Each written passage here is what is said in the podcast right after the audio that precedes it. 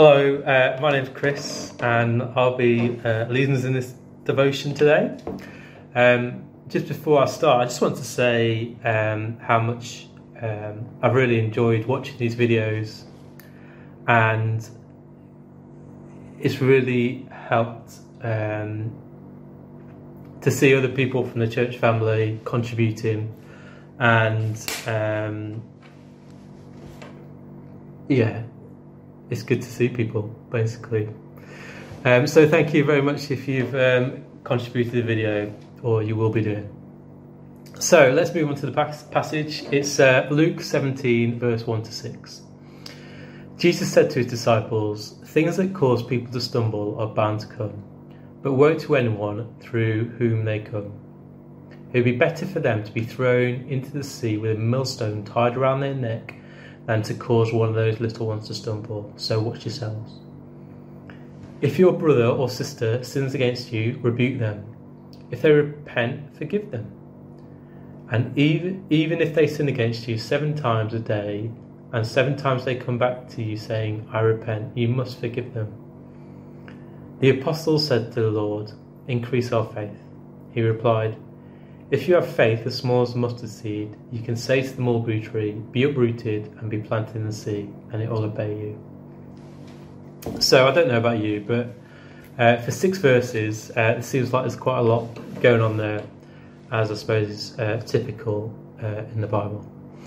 Um, it starts off by giving us a reality check, I guess, um, to say that temptation is bound to come. Um, and I like the fact that the Bible is being uh, realistic. Um, sometimes Christians are a bit overly posit- positive, um, unrealistic, um, expecting that life's going to be a walk in the park. But um, the Bible is telling us that that is not realistic.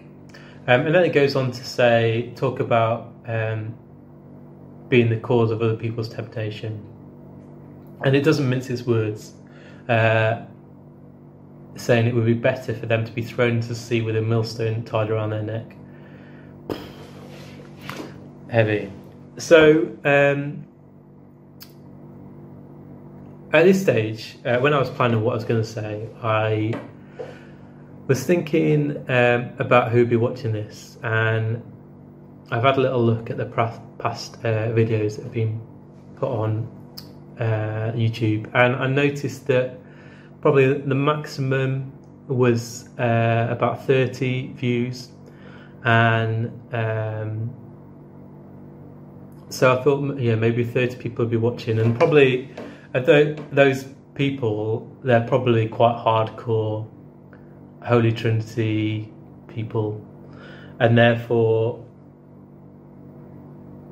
um, I was gonna I came I was gonna come up with a list of um, kind of temptations that people may those people might be leading people into. So things like uh, gossiping, you gossiping, are you causing other people to join in your gossip and fall into temptation?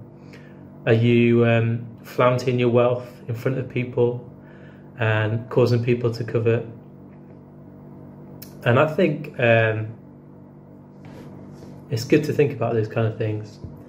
And I know that I'm influenced by what other people do, uh, and I know sometimes other people are influenced by, by what I do. So I think it is really important to think about that kind of stuff.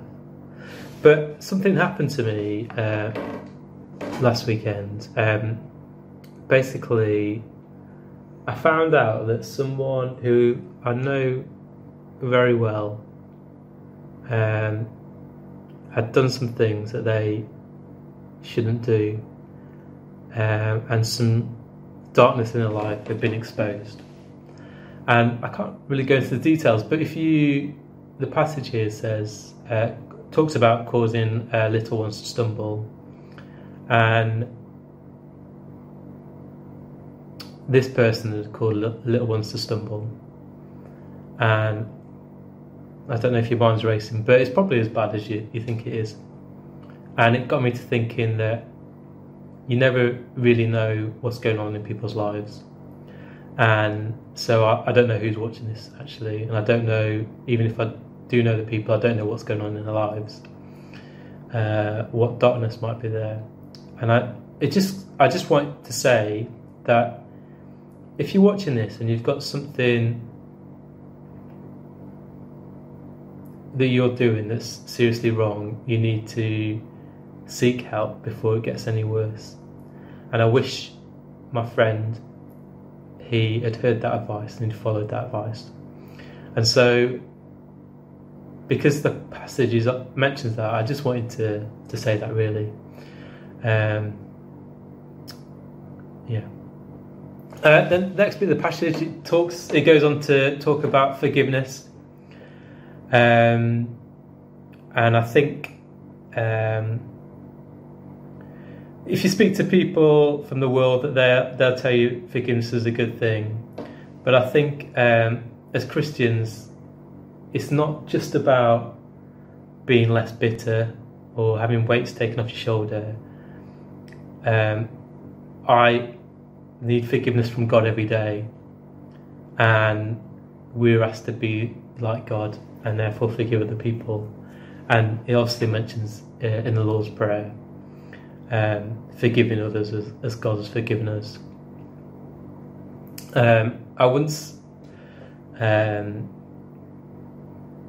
I once heard uh, Roger of Morgan uh, say something that's really helpful on this subject, and he said, "If you ever, if you ever got someone who you kind of feel a bit resentful towards, you, you're struggling to forgive, then what you need to do is to pray for that person, because it's really hard to pray blessings on someone, but also resent them at the same time.